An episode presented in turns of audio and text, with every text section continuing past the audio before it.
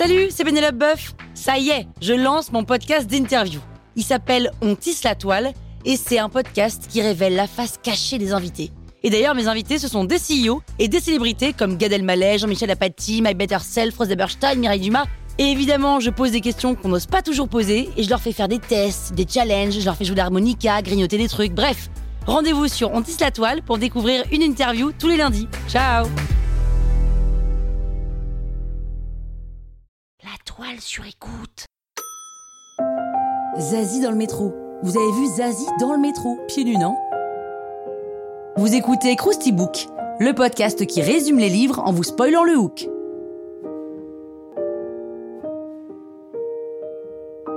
Allez, je vous rafraîchis la mémoire? Zazie dans le métro est un roman de Raymond Queneau, paru en 1959. C'est un succès populaire qui le surprend lui-même. hein. Et l'histoire, c'est celle de Zazie, une petite fille qui dit un paquet de gros mots, mais surtout qui débarque à Paris avec un objectif qui est de prendre le métro. C'est son oncle Gabriel, accompagné de son ami Charles, qui l'attendent à la gare d'Austerlitz. Mais à cause d'une grève, Zazie doit monter dans un taxi. Elle est un peu dégoûtée. Les deux hommes entreprennent de lui faire une visite guidée de la capitale, mais ils se trompent sur tous les monuments. Ils confondent le Panthéon avec la gare de Lyon et finissent par prendre l'apéro au café-restaurant qui se trouve en bas de l'immeuble où vit Gabriel.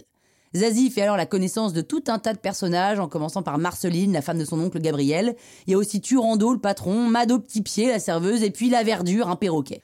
Le lendemain, Zazie s'enfuit avec la ferme intention de prendre le métro, mais il est toujours en grève, et elle s'assoit alors sur un banc et pleure parce que de toute évidence, elle ne sait pas ce qu'elle rate, c'est-à-dire pas grand-chose.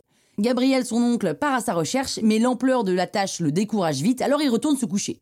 Finalement, Zazie se retrouve au marché aux puces et rencontre un homme qui s'appelle Pedro Surplus et qui la ramène chez elle. C'est à ce moment du roman qu'on comprend que le métier de Gabriel n'est pas gardien de nuit, mais danseuse de charme dans un cabaret et que peut-être il est homosexuel, comme dit Zazie. Gabriel emmène Zazie découvrir la tour Eiffel, mais comme il a le vertige, la visite dure pas très longtemps. C'est là qu'un groupe de touristes fait son apparition. Gabriel est pris pour un guide et se fait embarquer à bord d'un car.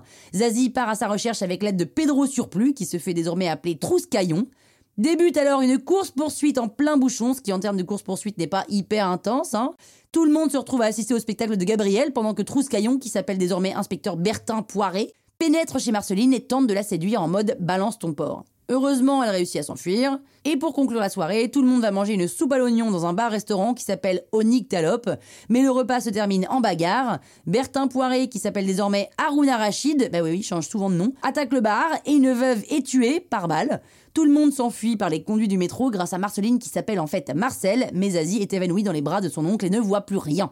Au petit matin, Zazie est rendue à sa mère et quand celle-ci lui demande ce qu'elle a fait, Zazie répond J'ai vieilli. Donc Zazie, c'est une enfant terrible, sans complexe, sans tabou, à la fois naïve et sûre d'elle.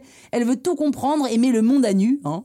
Queneau utilise ce personnage pour son grand projet littéraire, c'est-à-dire rapprocher le langage littéraire et le langage parlé. C'est son néo-français. C'est vraiment du Queneau à 3000, c'est burlesque, c'est de l'humour noir, c'est de la littérature expérimentale, bref, c'est Queneau et ça ne ressemble à personne d'autre.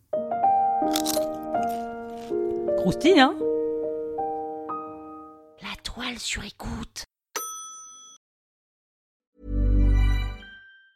Planning for your next trip? Elevate your travel style with Quince. Quince has all the jet setting essentials you'll want for your next getaway, like European linen, premium luggage options, buttery soft Italian leather bags, and so much more. And it's all priced at 50 to 80% less than similar brands. Plus, Quince only works with factories that use safe and ethical manufacturing practices. Pack your bags with high-quality essentials you'll be wearing for vacations to come with Quince. Go to quince.com slash trip for free shipping and 365-day returns.